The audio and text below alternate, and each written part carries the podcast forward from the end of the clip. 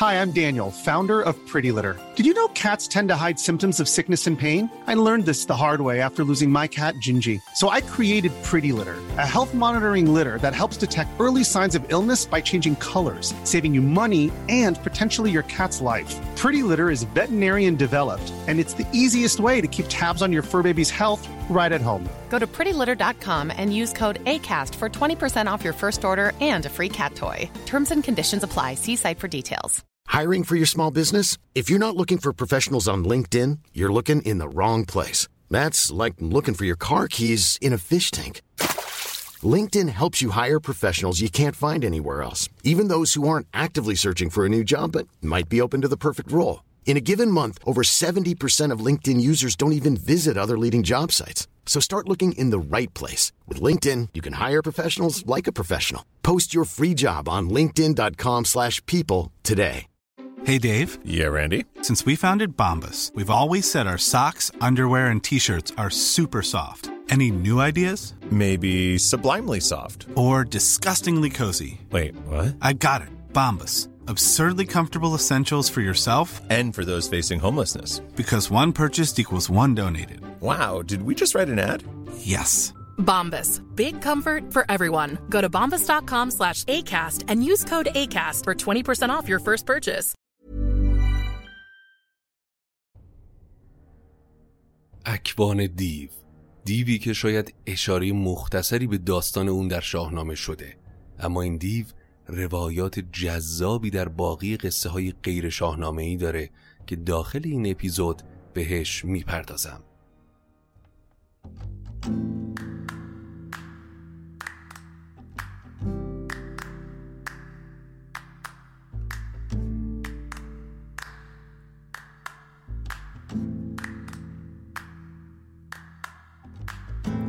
اگه حالت گرفته است چشات پف کرده و خسته است. پاشو چای دم کن کیک تو فرن بشین و گوش کن به داستان این فن.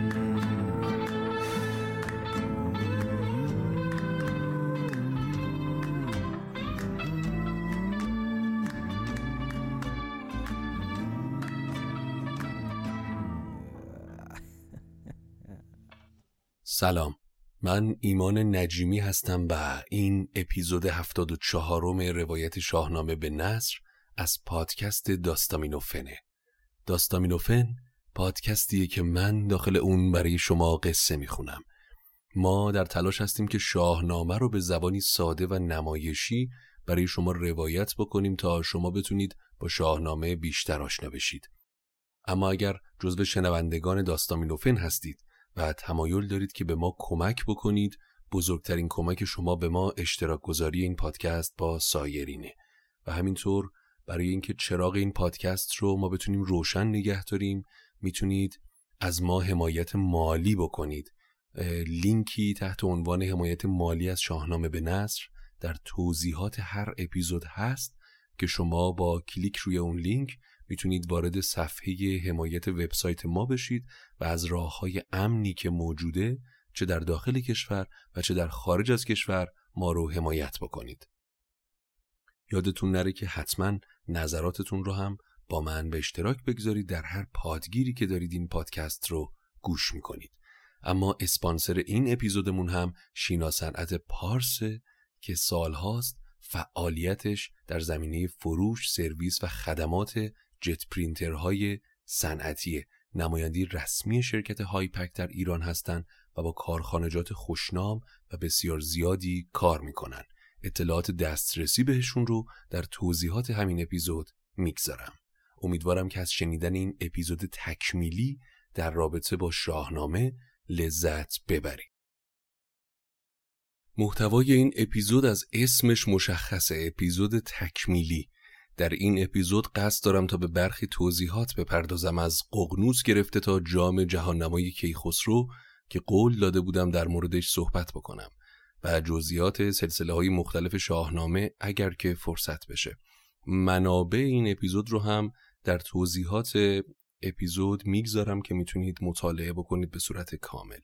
خب اولین موردی که انتخاب کردم خیلی موخرتره و سیمرغه سیمرغ چند وجه مختلف داره. در یک وجه قائم مقام مهر و یک خدای خورشیدیه. همونطوری که خورشید از کوه البرز سر می‌زنه سیمرغ هم خانه در البرز داره. اون هم مثل خورشید مفهومی منفرد داره. فردوسی در قسمتی که سیمرغ زال رو به سمت خونه خودش می‌بره میگه ببردش دمان تا به البرز کوه که بودش بدانجا کنام و گروه. زال هم به لحاظ سپیدی سر و مو گویی که کودکی خورشید زاده است و به این اعتبار میشه اون رو فرزند خدایان دونست. در یک بیت عجیب که سخن زال به پدرش سامه به ایهام به خدازادگی زال اشاره شده.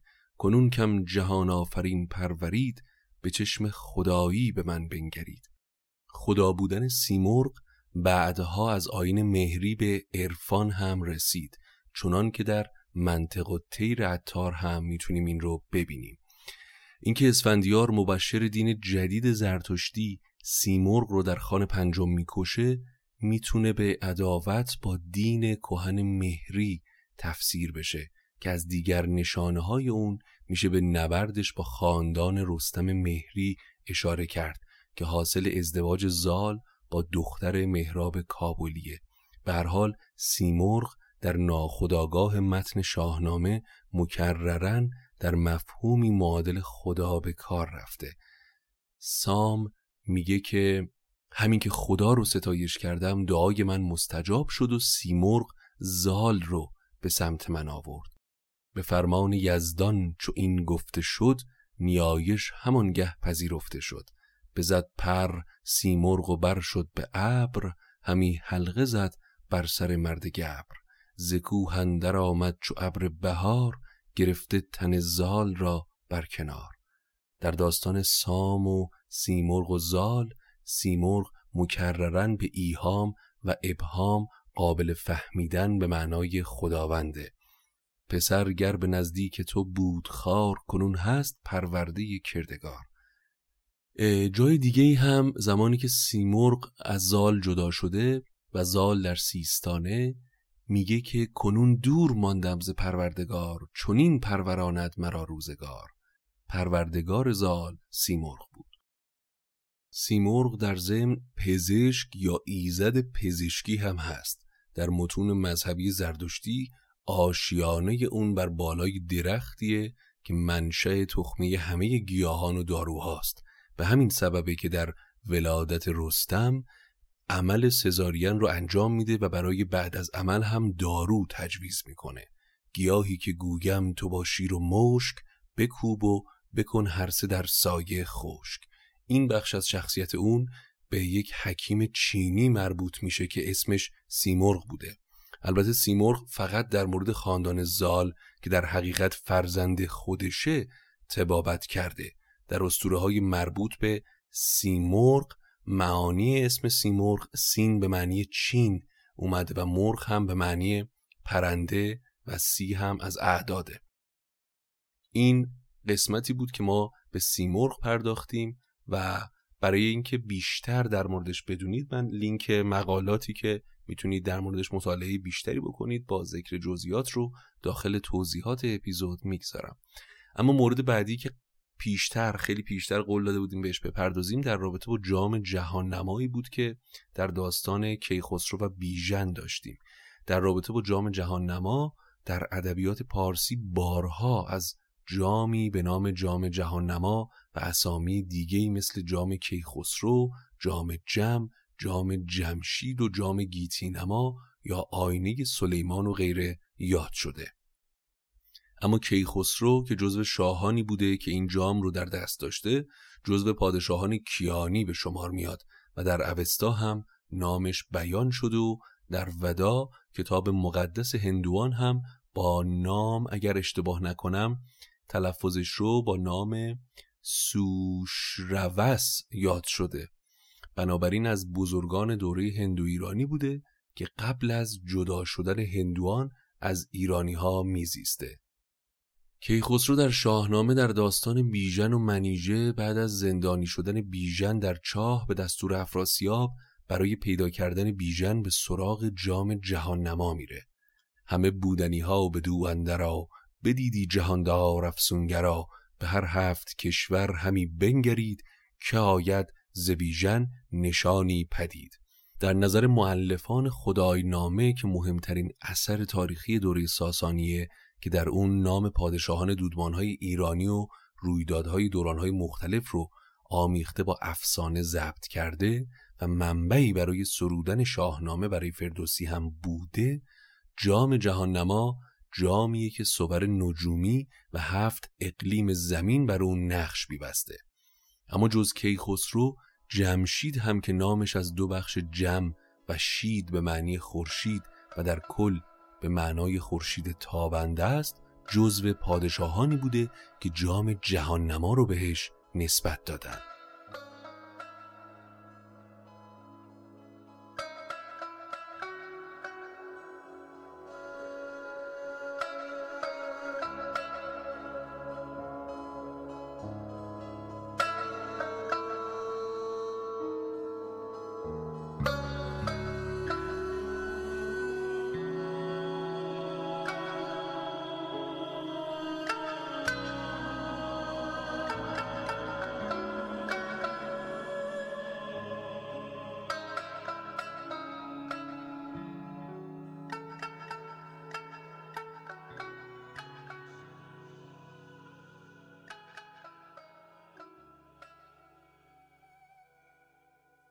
شاهنامه ذکری از انتصاب جام به جمشید نیست ولی چون شهرت جم بیش از کیخسرو بوده و از سمت دیگه مسلمان ها همون رو با سلیمان نبی یکی می‌دونستن و همچنین در روایات پیدایش شراب شراب به جمشید منصوب بوده جام کیخسرو رو جام جم یا جام جمشید هم عنوان می‌کنن.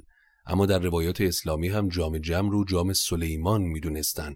در داستانهای اسلامی سلیمان و جمشید رو با هم یکی دونستن. چرا که ایرانی ها مرکز جمشید داستانی رو کشور فارس می‌دونن و آثار باقی مونده از داریوش و خشایارشاه و دیگر پادشاهان هخامنشی رو تخت جمشید از آن جم می‌دونستن. چرا که نام تخت جمشید رو حاکی از اون می‌دونن. از سمت دیگه برخی تشابهات داستانهای جمشید و سلیمان نبی مثل استخدام دیوان و سفر کردن در آسمان موجب این گمان یا شاید برداشت خیالی شده که جمشید و سلیمان یکی هستند. از این رو فارس رو تختگاه سلیمان و پادشاهان فارس رو قائم مقام سلیمان و وارث ملک سلیمان میخوندن. در همین راستا حافظ میگه دلی که غیب نمایست و جام جم دارد ز خاتمی که دمی گم شود چه غم دارد؟ خاتم در بیت مذکور منصوب به حضرت سلیمانه. جامی هم در منظومه سلامان و ابسال از جام گیتی نما یاد کرده و میگه گفت از هر جا خبر جستند باز کس نبود آگاه از آن پوشیده راز. داشت شاه آینه گیتی نمای پرده اسرار همه گیتی گشای. اما امثال این نامهای جام جم، جام جهانبین، جام کیخسرو و جام جمشید در ادبیات ما کم نبوده. همینطور که حافظ میگه سهرم حاطف میخانه به دولت خواهی گفت بازای که دیرینه این درگاهی. همچو جم جرعه ما کشک ز سر دو جهان پرتو جام جهان بین دهدت آگاهی.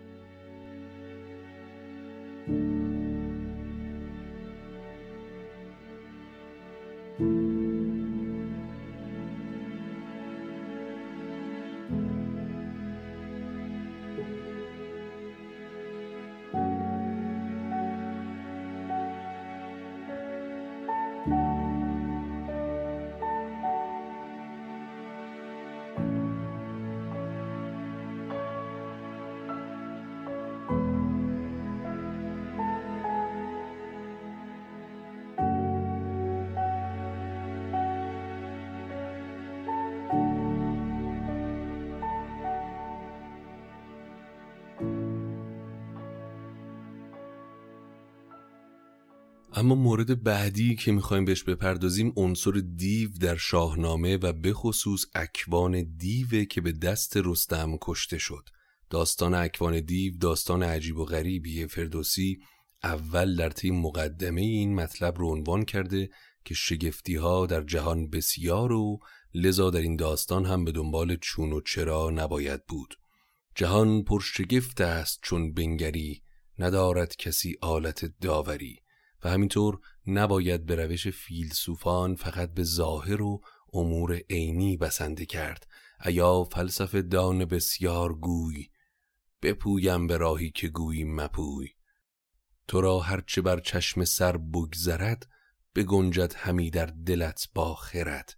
هرچند این داستان بنا به زواهر با عقل نمی‌خونه اما با توجه به معنی یعنی معنی باطنی و تمثیلی پذیرفتنیه. نباشی بدین گفته هم داستان که دهقان همی گوید از باستان.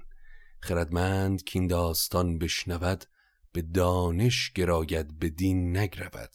ولیکن چو معنیش یادآوری شود رام و کوته کند داوری. اما تفسیر خود فردوسی این هست که تو مر دیو را مردم بد شناس کسی کو ندارد ز یزدان سپاس. اما درباره منشأ دیوها قبل از ظهور زرتشت آریایی ها الهه های متعددی داشتند. دیوان پروردگاران مشترک بین اقوام هند و ایرانی بودند.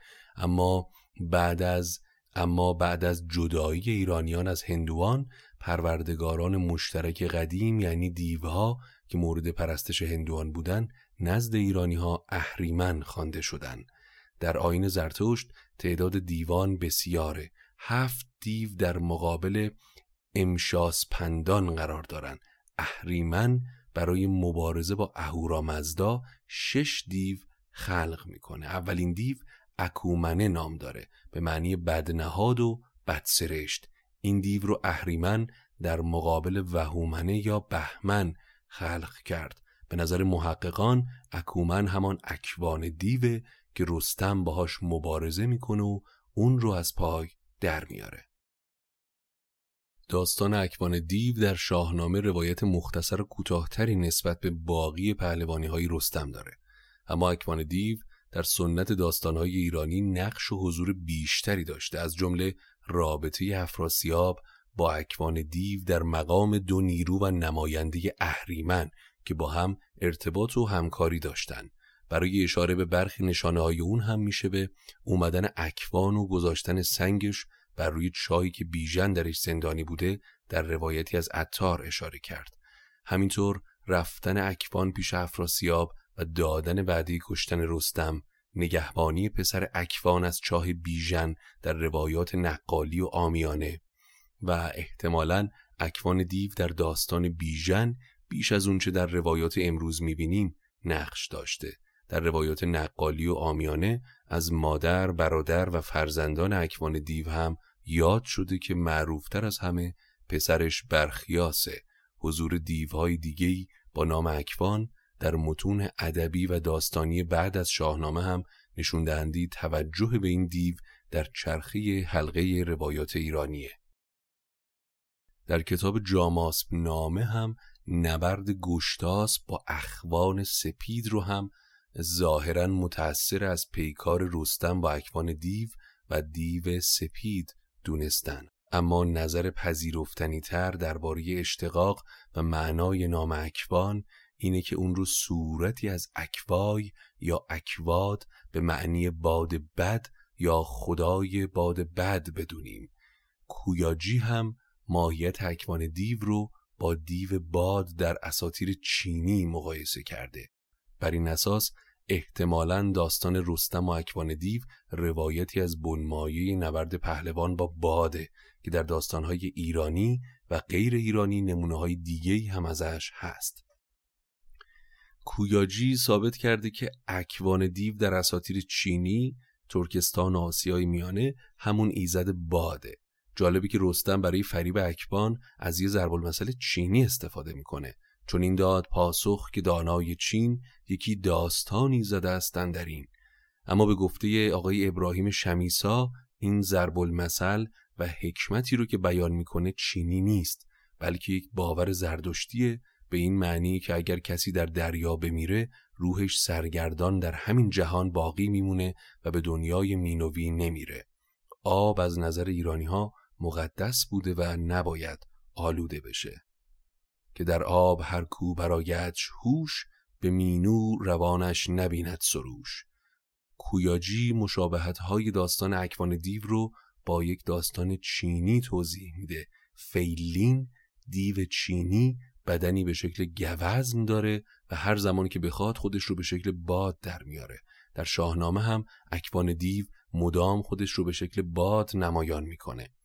سه روزش همی جوست در مرغزار همی کرد بر گرد اسپان شکار چهارم بدیدش گرازان به دشت چو باد شمالی بر او برگذشت. یا چو باد از خم خام رستم بجست بخواهید رستم همه پشت دست.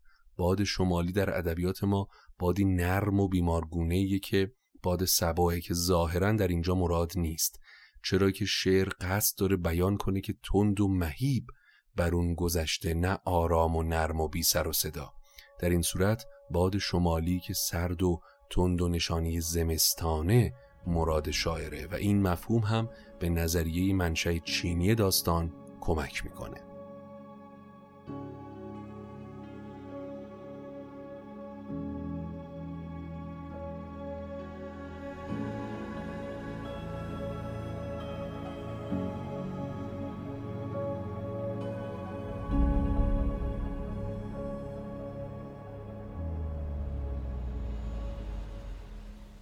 اما کهنترین اشاره احتمالی به یکی از روایات با موضوعات مربوط به اکوان دیو در بیت دوم از ابیات داستان بیژن و منیژه است که کیخسرو بعد از اینکه رستم رو برای رهانیدن بیژن به دربار فرا می‌خونه بهش میگه بترسم ز بد گوهر افراسیاب که از جان بیژن بگیرد شتاب. یکی باد سار است و دیوی نژند بدو داده افسون اکوان و بند. یا بدو داده افسون اکوان و بند. به جنباندش یک زمان دل ز جای بگرداند آن تیغ را ز پای. در مصرع دوم بیت دوم میان اکوان و افراسیاب رابطه دیده میشه. در اون دسته از چاپ های شاهنامه که این ضبط انتخاب شده افسون رو با کسره اضافه خوندن. یعنی بدو داده افسون اکوان و بند. یعنی فائل جمله رو دیو نژند مصرع اول گرفتن. یعنی دیوی نژند افسون اکوان و نیرنگ رو به افراسیاب آموخته. اما تنها دکتر خالقی مطلق این وجه رو هم مطرح کرده که میشه فائل مصرع دوم رو خود اکوان گرفت و افسون رو با سکون خواند یعنی بدو داده افسون اکوان و بند. که در کل دو بیت این معنی رو میرسونه که افراسیاب موجودی سبکسر و در اصل دیوی زشت و خشمگینه که اکوان به اون جادو و افسون آموخته. یکی دیگه از قراین موجود سرشت اساتیری خود افراسیابه که دیو یا اجدها بوده که در تصورات استوره به حماسه پیکر انسانی پیدا کرده. برخی از خصوصیات ماهیت دیوی اون همچنان در متون و داستانهای مختلف به جا مونده. از جمله تصریح به دیو بودن افراسیاب در دین کرد ایجاد قهدی و خشکسالی و از بین رفتن رودها و آبها با تاختنهای اون. همینطور توان دوزیستی اون در خشکی و آب اقامت در مقاک زمین داشتن درفش و خفتان سیاه جادوگری و پیکرگردانی. و همینطور که افراسیاب غیر از اکوان دیو با سایر دیوها هم ارتباط و همکاری داشته. مثلا در متن پهلوی شهرستانهای ایران شهر اون در سوقد نشستنگاهی برای دیوها می‌سازه و در شاهنامه از پولادوند که ظاهرا دیوه برای نبرد با رستم کمک می‌گیره.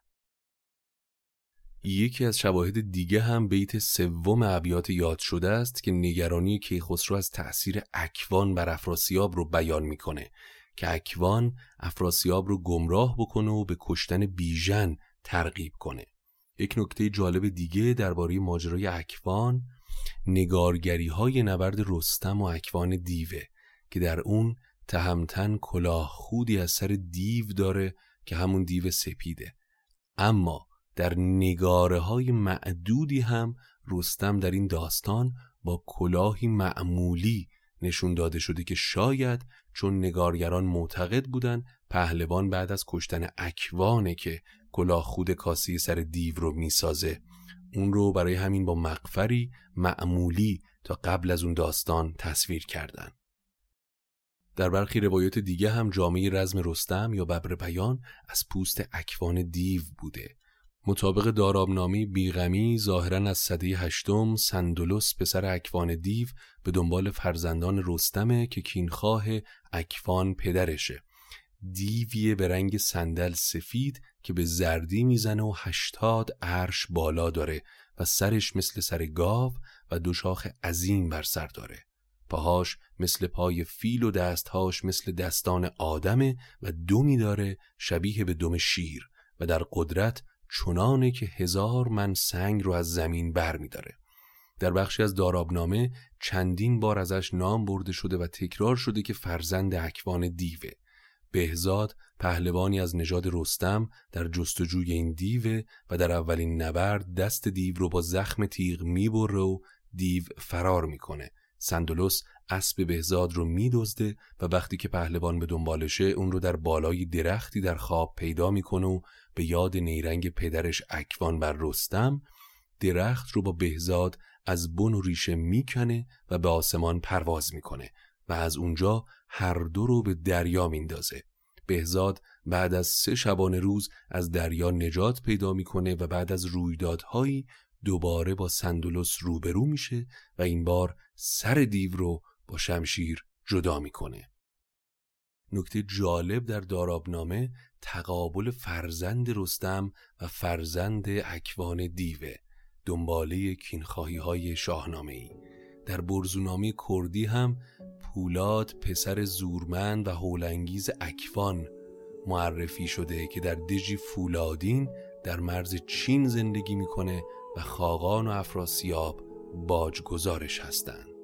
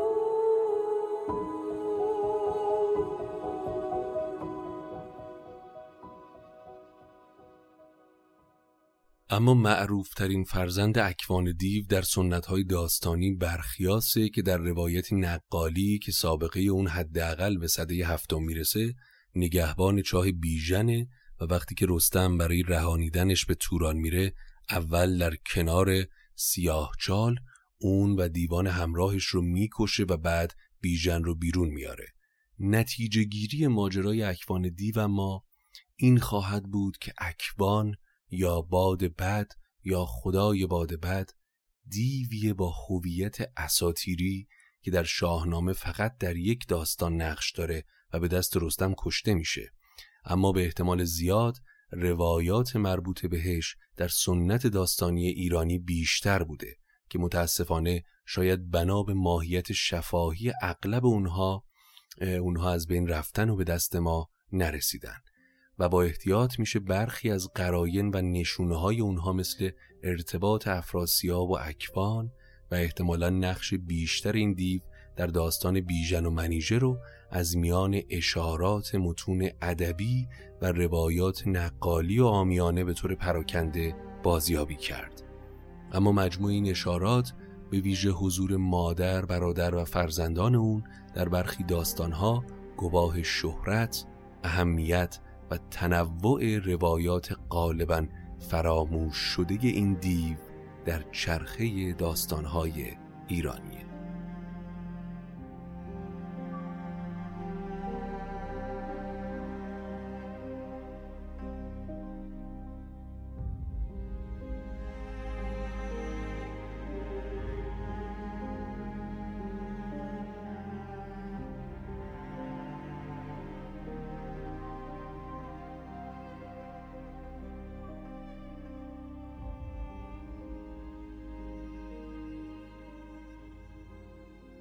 این بود اولین اپیزود تکمیلی روایت شاهنامه به نصر امیدوارم که ازش لذت برده باشید. من سعی می‌کنم که اپیزودهای دیگه ای هم بسازم و داخل اون به مفاهیم و علمانهای مختلف شاهنامه و قصه های باستانیمون بپردازم. ممنونیم از شیناسنت پارس که حامی شاهنامه به نصره و همینطور همه شما عزیزانی که به این اپیزود گوش کردید.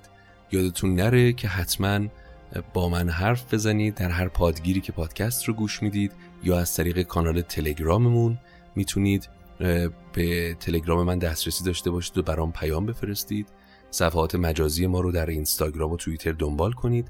همینطور لینک سرور دیسکوردمون رو هم من داخل صفحه اینستاگراممون توی highlight ها گذاشتم. حتما از اونجا اگر اهل دیسکورد هستید وارد سرور دیسکوردمون بشید. توی دیسکورد دور هم میشینیم گپ و گفت می‌کنیم داستان می‌خونیم در مورد داستانها حرف می‌زنیم. فضایی جذابی خواهد بود. حتما میبینمتون اونجا. کانال تلگراممون رو هم حتما دنبال بکنید. ممنونم از شما. اگر تمایل دارید به ما کمک بکنید برای ادامه این راه بزرگترین کمکتون اشتراک گذاری این پادکست با سایر دوستانتونه.